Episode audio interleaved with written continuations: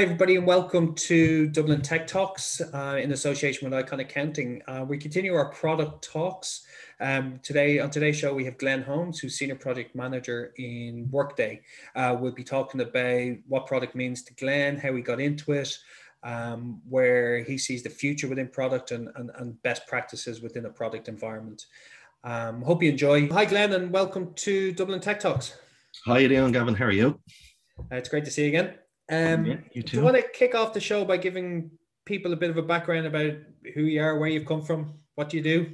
Uh, sure, yeah. Um, so um, that's Glenn Holmes is my name. I'm uh, uh, work in product management in Workday, so I'm sure uh, a lot of people, uh, particularly in Dublin area and Dublin Tech Talks, will be aware of Workday. We're, for those who aren't, we're a HR, finance, planning, student learning software company in the cloud. We're based out of um, just outside of uh, the Bay Area, so in a place called Pleasanton in um, California, and we've our European or EMEA headquarters in Smithfield in Dublin. Nice building there beside the distillery, and obviously we're not in there at the moment. And uh, yeah, I've been working there for about uh, four and a half years now. Um, I work in um, the integrations area, so I'm a product manager for uh, tooling for integration, so building integrations between Workday and third-party systems. So it's kind of a it's kind of a mix of technical and and and um, about uh, product management. Uh, prior to that, I worked in um, I worked in sales methodology software, a company called Taz, which turned to Altify, which is now Upland. And I worked previous to that in life insurance software um, and reinsurance. I've worked in CRM software, and in a previous life, I was actually a developer. So I developed. Um, I was a contractor. I'd kind of run my own teams and had um, a long contract with various financial um, institutions in in in in Dublin. Um, kind of ended with the great financial crash, which I say none of my systems were responsible for, not directly responsible for, Gavin, I, I hope. But um, yeah, so kind of I've been working in product management probably since around that time. So I was probably like like most product managers, Gavin, I was probably doing product manager before I realized I was I was a product manager, or that was what it was called. Um, I'm doing it very, very, very um, kind of haphazardly. Um, and it's been great over the last, I think, 10 uh, 12 years since i've been a product manager that uh, the discipline has become it's become more disciplined yeah. Um, practice of product management. So so so that that's a good thing. So yeah kind of um probably a standard enough career in product management but um but i've i've been exposed to a few different types of industries i suppose which is different types of product management functions which has been uh, interesting. Yeah no the more i talk to people in senior product roles or, or people as they come through they the, the journey seems to nearly dictate where you know where where you end up. And then, like it's it's a there's nobody comes out of college well they might now i know there's one or two mm. courses but saying you know what? I'm going to be a product manager. Um and and it seems to be the the learnings along the way that really sets the kind of thought process into what product what good product looks like or, or, or what a good product manager is going to be yeah, yeah, and that's interesting because um, there are uh, courses, you know, and, and I've guest lectured on the on the product management um diploma in product management, the postgraduate diploma that's run in in well, it used to be DIT, it's TUD now. Um, I went to DIT. I call it a university now as well. So yeah, yeah, yeah. So um, yeah, uh, and and that's fantastic. It's a fantastic course, and it's great to see. It's one of the few in the world you know, um, particularly when I talk to my American colleagues, they're always very interested. Like, oh God, you've got that over over in Dublin. Um, so yeah, it's it's what what they call the accidental profession. I think someone coined it. um, product management. It's like most people fall into it. It's it wasn't the kind of like you know I, I want to grow up to be a product manager. But um, but that's changing more. I see more and more um, kind of graduates being interested in the role and and and um, which is which is a great thing. But I suppose I think traditionally it was always one of those roles that um, you know you had to have the battle scars. You know, you had to kind of you've had to have made all the mistakes to understand, and and to an extent, I think yes, if you're at a senior level in product management, that that's that still carries, you know. But but but it definitely like I mean, even in in in Workday, we have a lot of associate product management roles where we've graduates come in, and you know, a lot of them are very successful and um, product managers, product owners.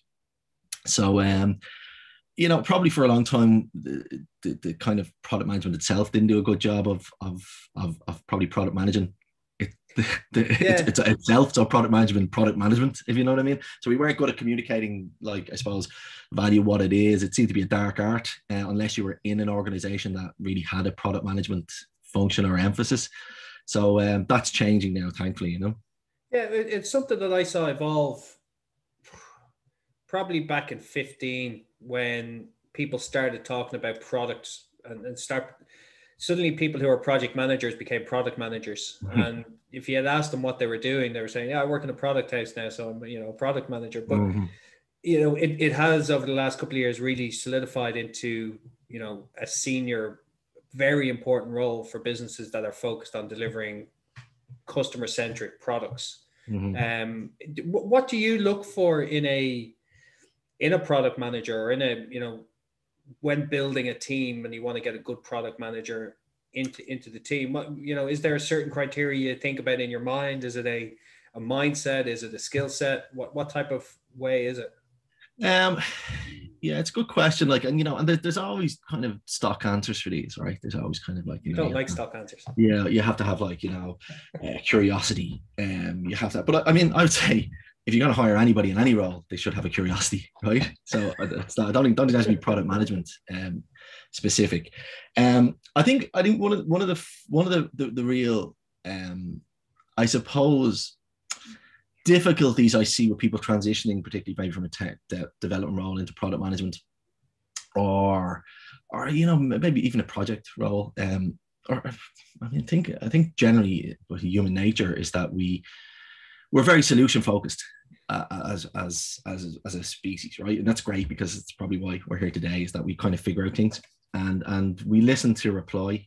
Though mainly we don't listen to understand. So if anybody's read, you know, famous book is um, Thinking Fast and Slow by Daniel Kahneman. It's the systems one thinking and systems two thinking, and we're very very good at the I think systems one thinking. So we're very good at, at responding. And if you and replying and coming up with solution. And if you've been a developer and engineer, your focus is always solution, solution and I think we there's a severe lack of kind of that first principle thinking of actually going and understanding the problem space. And, and this is an answer for everyone give you understand the problem, understand the problem, understand the problem.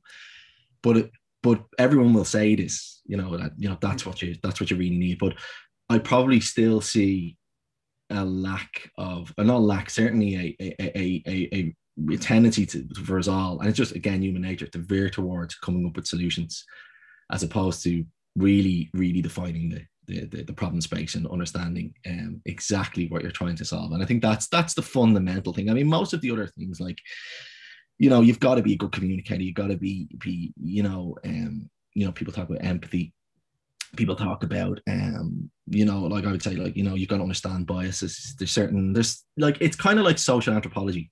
That's what product management really is, you know, and it is, it's, it's understanding kind of your uh, customers' anxieties, you know, the market demands, um, you know, where value can be delivered. I, I kind of say we're the architects of competitive advantage. That's kind of my definition of, of a product manager. You know, that's what we really need to do. And that competitive advantage manifests in just delivering ultimate value to people. But ultimate value is solving the right problems. Yeah. And that's, you know, and, and that's again, that's you know, read any product manager blog, tell you oh, about problem definition, problem definition.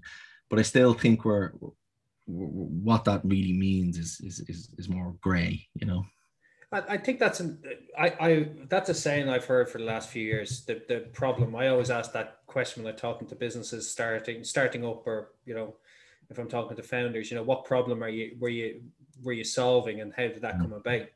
But that that you know, we were never okay, I'm gonna blanket say we were never really taught like that as in school or in education no. to think of the problem.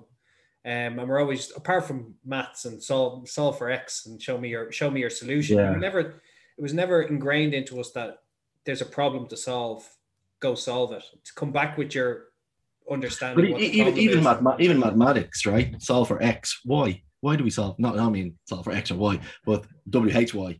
Uh, why why why are we solving for x right? And i'm not you're not going to ask that leaving certain maths right? You're probably not going to do well if you if you handed back your exam paper going you know i understand i found why. solve solve uh, this theorem but really why do you want me to you know but but but that's the that's the thing um you know, um, we get we we, we tend like one of the one of, I I so as I kind of moonlight as a well, I kind of I do moonlight as a as a as a lecturer. So I lecture in National College of Ireland in in um, the higher diploma in data analytics, and my module is, is um, very much like a product management module. It's business analysis and communications, and one of the one of the the part of one of the kind of core competencies we look at um, to be to you know to understand problems is communication.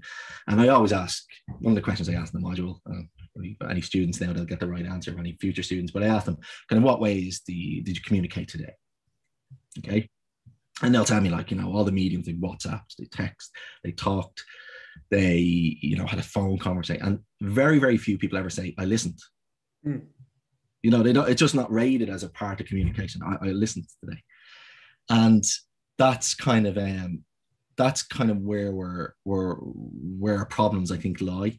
Um, I do an active le- listening um, challenge with them with the students, and I give them I give them an extract from a newspaper, and it's 152 words.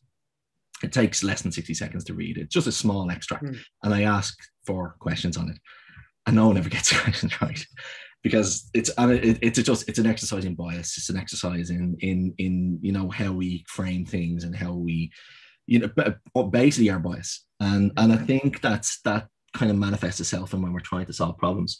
We no matter what we we see things we see we come up with a solution very quickly. And even if we try to park that to the side if we think it's good we'll we'll always try to so we talk about hypothesis in um, in in in product management you know, forming hypotheses and experimenting and trying and, and really good product companies do that and do that really well. But a lot of product, pro, pro, and like I mean, I, I have a I have biases too. We all do. We all have yeah. unconscious and conscious biases, right? Um, and it's very hard to eradicate them. Um, so ultimately, I think you know we need to we need to listen a little bit more.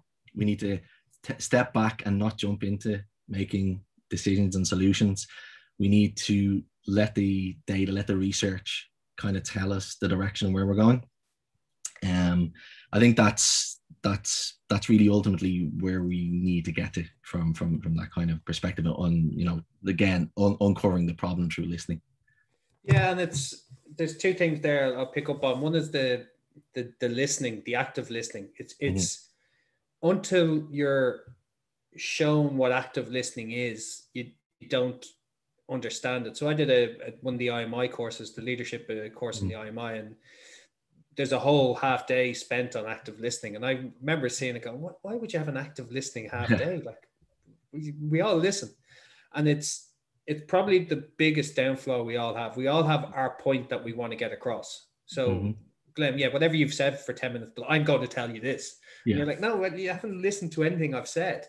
So yes, like that is such a big problem, and at leadership level, especially where you go in with even your bias or your predetermined outcomes. Mm-hmm. You know, you want to get your point across because you've been thinking about this point, irrespective of what you've told me. I'm going to tell you this point, and I just thought that was one of the, it, you know, it was one of those kind of drop moments in my mind. Going, I do that all the time. I'm, yeah, I'm, yeah. I'm, I'm ready to tell you how I feel, even though that's not what we're talking about. So, 100%. Yes, so I think companies need to, you know, if we're talking about how to make people better, it's active listening all the way in my mind. Yeah, yeah, it is. It is. It is. It is. It, and I've seen very few kind of, and all the organizations I've been in, very few kind of even internal training courses or activities on really training people to actively listen. Um, it's interesting actually. It's a good point. Like you know, because it is, it is, and it's something that I I see with my students. It becomes a real kind of, you know, eureka moment you might say, because you can see that kind of in them and kind of go, oh yeah, okay. And it's kind of there's almost an embarrassment yeah. of how bad they were at, at, listening to something so simple. Um, but um, I'm all, like I, I'm I'm exactly the same as the next person. It's not I'm some active listening genius or anything like that. Um, but I you, you do try to get better. You know, you, you can get better by being aware, say, of, of, of what of your biases. You know, it was just simple techniques I picked up about like being in the room rather than being in, sorry listening to the room and being involved rather than just being in the room mm. um that type of stuff i just didn't like i'm a devil forbid on my phone like i really am and you know leaving that outside the room and con- turning off your laptop in meetings that kind of mm. stuff where you're actually involved and not just passive that type of stuff, simple things you can do, uh, and asking a question and actually listening to what they're saying and not going, you have four minutes of my time. Actually, have 30 seconds and then I'm gone. Things like that were, were massive changes. yeah there's, there's a lot of there's a lot of um techniques around like you know how to you know be be more in the present and stuff like that but even even when we're in the present even when we our phones aside and we're sitting there and we're giving our full attention to somebody else if somebody is is is is making a statement or you know a opining on on something the minute you hear something generally that you disagree with that's what's in your mind. That's what you want to reply to that statement. And it doesn't matter what the next five minutes or four minutes of discourse is or, or monologue is that's what you're going to focus on. And that's not that's the problem with that's not actively listening. And like there's techniques of you know you, you've probably done the IMI course where you know if there's something somebody says you might disagree with you write it down quickly and you continue giving people your attention and you come back to that at the end. And sometimes what you found is that the thing you've, you've originally written and disagreed somebody has kind of either convinced you subsequently that actually it's right in in the rest of their of their um monologue or whatever it was um or in the rest of the discourse you've been you've been convinced or else um you know they've, they've explained it well or you know they've kind of clarified what they're what they what they, what they mean by it. So that's what i mean by you, you give people the time to to finish and you actively listen to the entire Mm. um you know as a discourse than rather than just focusing on that thing because we do it like the minute somebody says something you disagree with like oh, that, that's wrong that's wrong no, you know you're kind of you're itching to kind of I, I, blame Twitter for that. that. That's what I blame. yeah yeah, yeah. Uh, well well we, I think humans were around before Twitter so Uh, maybe not Twitter's One, just one a- line arguments weren't. yeah um, the other thing, d- data led is, is I wrote down because I was already ahead of you. Uh, da- data led product design. Um, it's it's not something new, but it's something I'm hearing a lot more of, Mhm. where product owner, product head of products, senior products are saying, you know, we need better data, we need data led decisions. Mhm. Is that more common now, or is it just something that has been always there, but people are talking about it? Um, you see, I think it's it's a good question, right? Because people like oh, it's really popular and everyone should be doing it. And was it always there? I think really, I know from like the time when I started product management, you know, product management really, if you think about it, it's about research, right? And and like I love the way like we call it, you know, hypothesis, and we talk and like if you're an actual researcher and scientist, you would laugh at product management because we don't do, we're not rigorous like you know, no matter how much data we use and, and using hypothesis, like, you know, scientists would like be shaking their heads going, oh my God, you've no idea when you talk about hypothesis. but anyway, but I, I'll digress slightly. But, but, um, you know, you would have always used, if you're doing any research, proper product management, you use data. You use data either to inform decisions, you use data to back up maybe some, uh, like a, a hypothesis that you have. So when it's not, it's not an, it shouldn't be a new thing. But I think with the rise of product management, it's become so relevant, right? Because previously, what you had is you had founder CEOs, you had maybe senior people in the organization, and they thought they were representative of their market. So they come in with an opinion, and it was opinion based products. So it was like, I know that the market wants, you know, an analytics product, but that's what we're building. And you know, you go, well, you're the you're the boss. Yeah. Let's build it. And I think um, with the with the rise or kind of the importance or you know the, the emphasis on product management approaches now product management is brought in and said well like you know where's where's the evidence behind this okay so we need to be you know we need to have the data be you know available in order to make um the right decisions and to be able to deliver value and to understand that we're doing the right thing um i think where we've gone though we we we we've we've we've probably and it's become so simple. We've become like you know very very very data driven.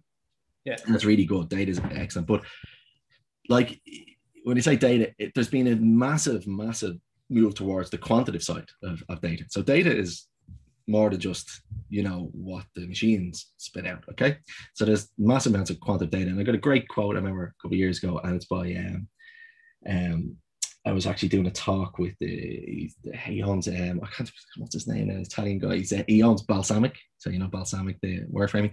And uh, he's a he's a character. And he said you, you can't have a conversation with data. You know and I thought that that's that, that's a really good quote. And he says you need to have qualitative um conversations. You need to be able to to you know understand. Because you, you do get customers' anxieties. You do understand their needs more from discussions. So the data is fantastic for informing you and getting patterns. It's great for looking at, you know, um, you know, what we should always have is for every product, you know, have your success metrics, right? Mm-hmm. Like, you know, how do we evaluate that what we've done, our product or feature or whatever we've done, um, is successful? And data is brilliant, obviously, for, you know, it's very much tells you, you know, outcome driven of, you know, yes, we have this adoption, yes, we have this engagement, no, we don't. Here are some problems. Here's some usage. Here's what people are using. Here's what people aren't. So you've got a lot of analytics around that. But I think we need to be very careful of going too far in the qualitative approach, and we need to augment our qualitative um, data research with our quantitative um, data because that is data too, right? Mm. Um, and how you do it if it's if it's like you know you do your surveys if you do your workshops if you whatever whatever way you, you kind of obtain that quantitative data you or qualitative data I should say you should um you should augment that with your quants. So um it's not it's not it's not a new thing to, to answer question like you know it's just it's just become more emphasized over the last number of years. And and you know data data can be hard to get as well like particularly uh, good like qualitative data you know? It can be hard to get. Um, and would that come back to companies not wanting to listen to what their customers say in essence? Or are they is it you know that's great.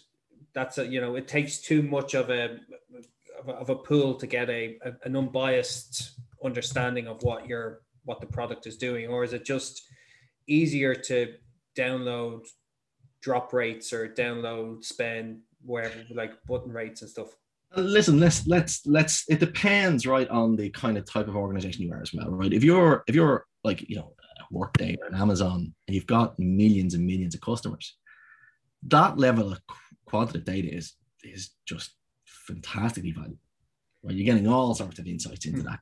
And obviously doing qualitative research is takes time right? So you got to interview lots of people you got to talk that takes time. Whereas i can get a dashboard up and i can see all sorts of patterns from it that's brilliant.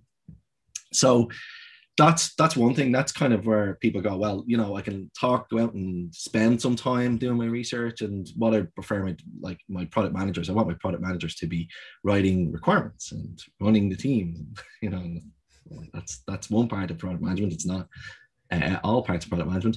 Um, so you kind of have that, and then you kind of go the other end. Is that like you know, we listen to customers. A lot of I wouldn't say a lot of companies don't listen to customers listen to customers, but that in itself isn't always the, the when I say listen to customers, um, it's like you know being driven by customer or very yeah. small sample size of customers.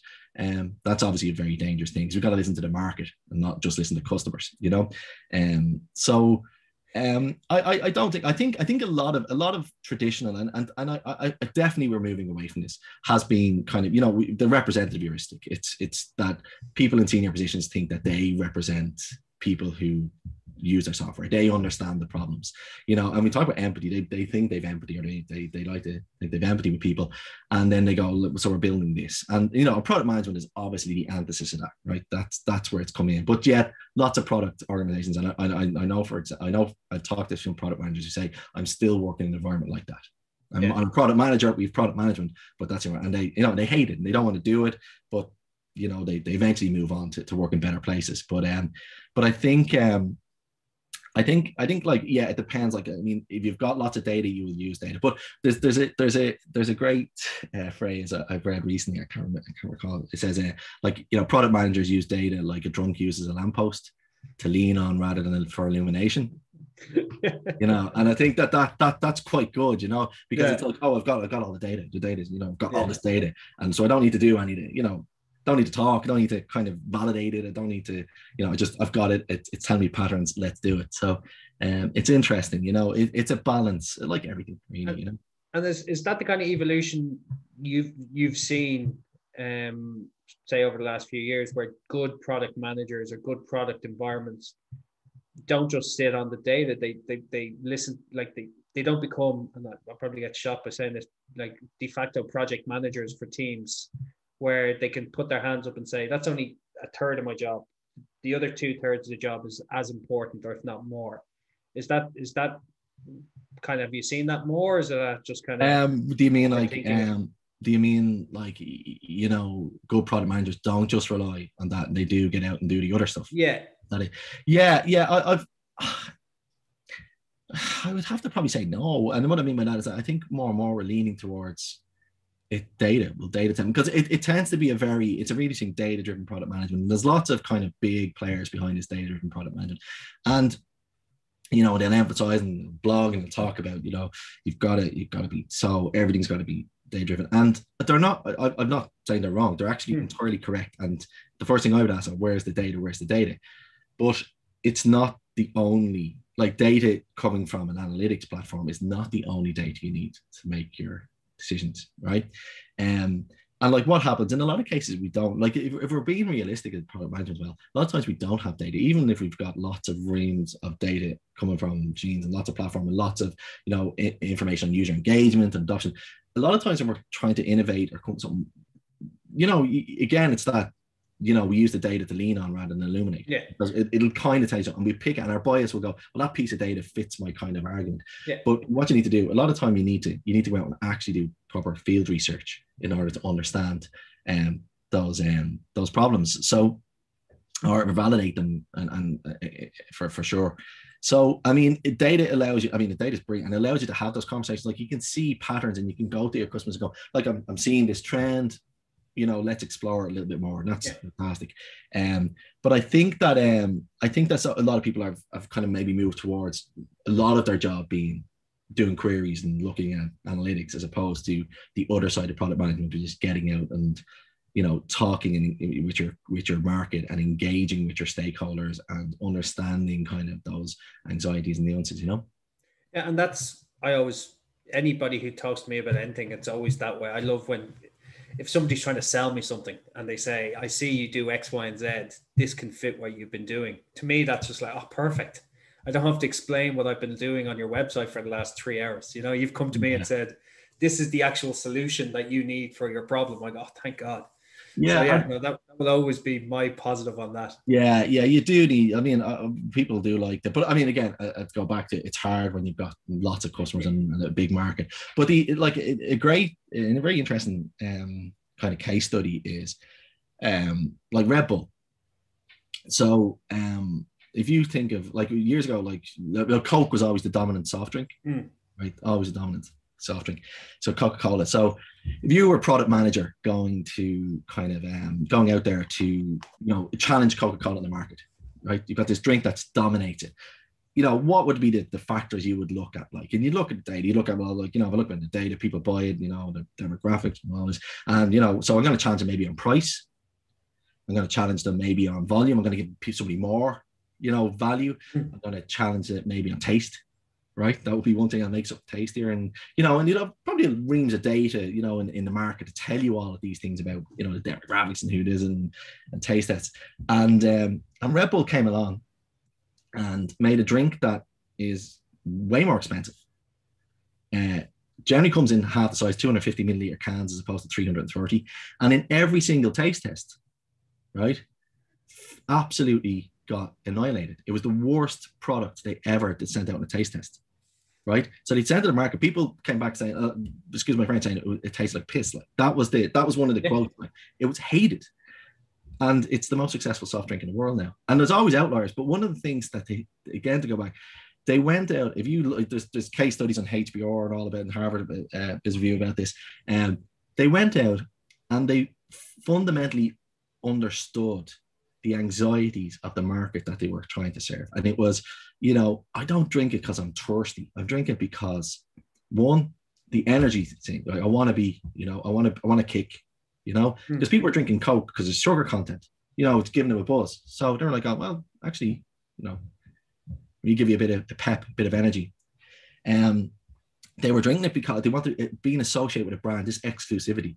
So yeah. the whole Formula One thing, the whole extreme sports, this kind of association, Coke was this kind of bland thing that everybody kind of, you know, anybody in the world Red Bull. So they they they kind of they and you know if you read the articles, um, I'm doing better explanation than I, but it, they looked at those kind of real underlying anxieties or needs of, of, of people that want them, even if they were insecure needs, they were needs and anxieties, yeah. and that's what they targeted. And the data would have never told them.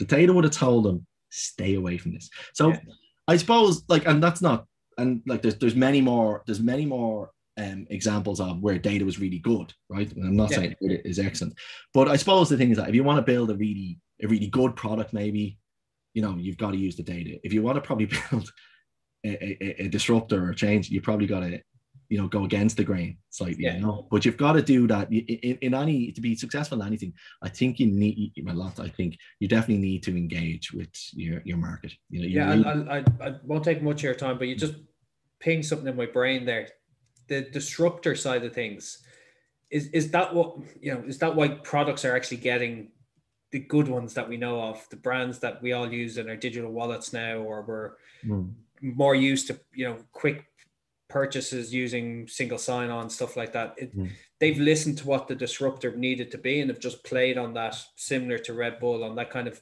being associated with a brand is that you know that seems to be yeah. more apparent in my for me in my own buying patterns yeah, yeah, it is. And like, you know, again, there's always lovely stories that, that emphasize this. And what you don't hear is all the times it, it, this was a disaster, like, you know, and yeah. people didn't disrupt and, and, you know, but I think one of the, one of the, um, the, the key things, like if you go to like single tapping your, like, you know, if you said like, you know, even five, ten years ago, you know, you're gonna be able to use your phone as your bank card and tap. Mm. People would have been like, no way, you know, there's there's inherent like, you know, I need to have this physical thing because a bank card and money and anyone could take your phone, right? And just go around spending your money on their phone. So there's all, you know, so changing that psyche and understanding. But but so if you just went on that and did, you know, you did a bit of, you know, even if you did a bit of uh, uh, qualitative research, you probably would have come back with, you know, it's probably not much of a goer. Um, you know, and that's why, like, you know, that's why,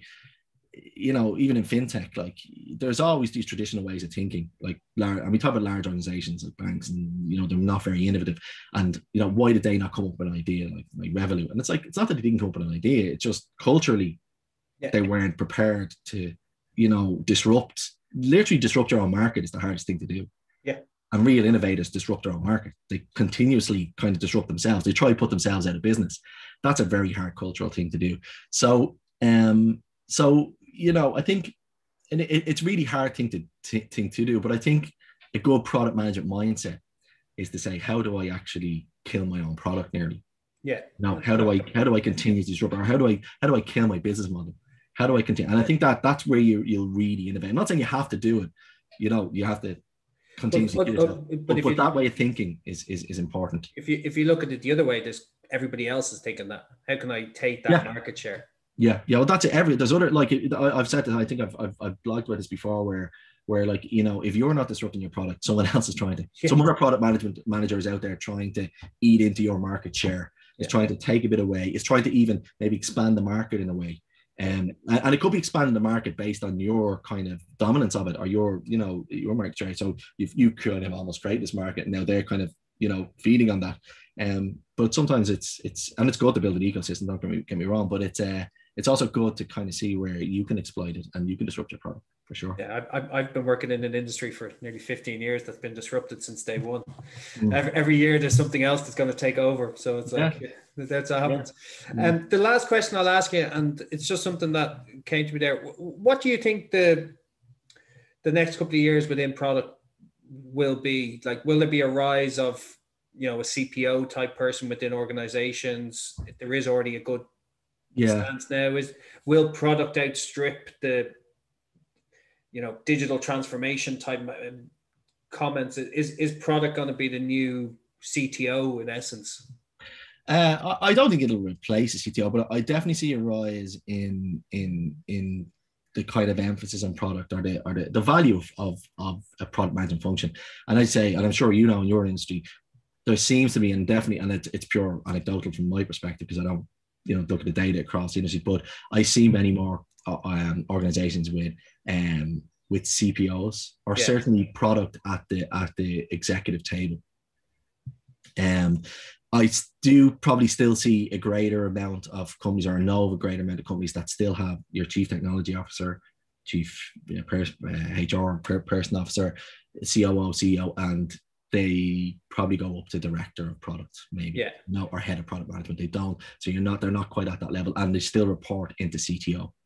Um, I, I, I, I'm hoping that changes, and that's no disrespect to CTO, but like if I was a CTO, I was like, well, you know, I'm the technology person and not the product person. And you know, I've worked with CTOs that are brilliant product people, but they'd be the first to go.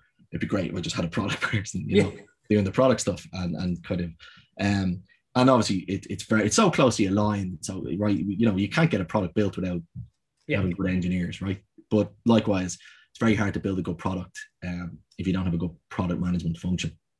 Yeah. You know, you can kind of get away with it sometimes, but but but uh, but you can probably never build a product without having engineers, right? Yeah. But um, but it's I think that that that I wouldn't say delineation, but those pillars um, are starting to definitely form more in organizations. And I see over the next few years definitely been a rise of the kind of product function. Um, I think product management itself um, is becoming more disciplined, but it's still slightly fragmented into how we do it. Like there's, you, you know, you got the product manager, management in different companies, and even like companies that look similar and same and they'd be doing them very, very differently. And, and I'm not saying it's a one size fit all, but there's there's very few kind of frameworks, there's very few kind of um, you know, it is kind of a bit learning by doing as opposed to okay, and that, that's why it's great that we've got product management masters and product management um, uh, diplomas and all. As I think they they put a little bit of formality and structure to to, to the yeah. practice of product management. Brilliant. Yeah, Glenn, it's been a pleasure talking to you. Um, I hope everybody else found it as interesting. Yeah. Um, I put all your contact details on, on, on the on the, the post. Uh, thanks, Mill, for your time and really appreciate speaking with you.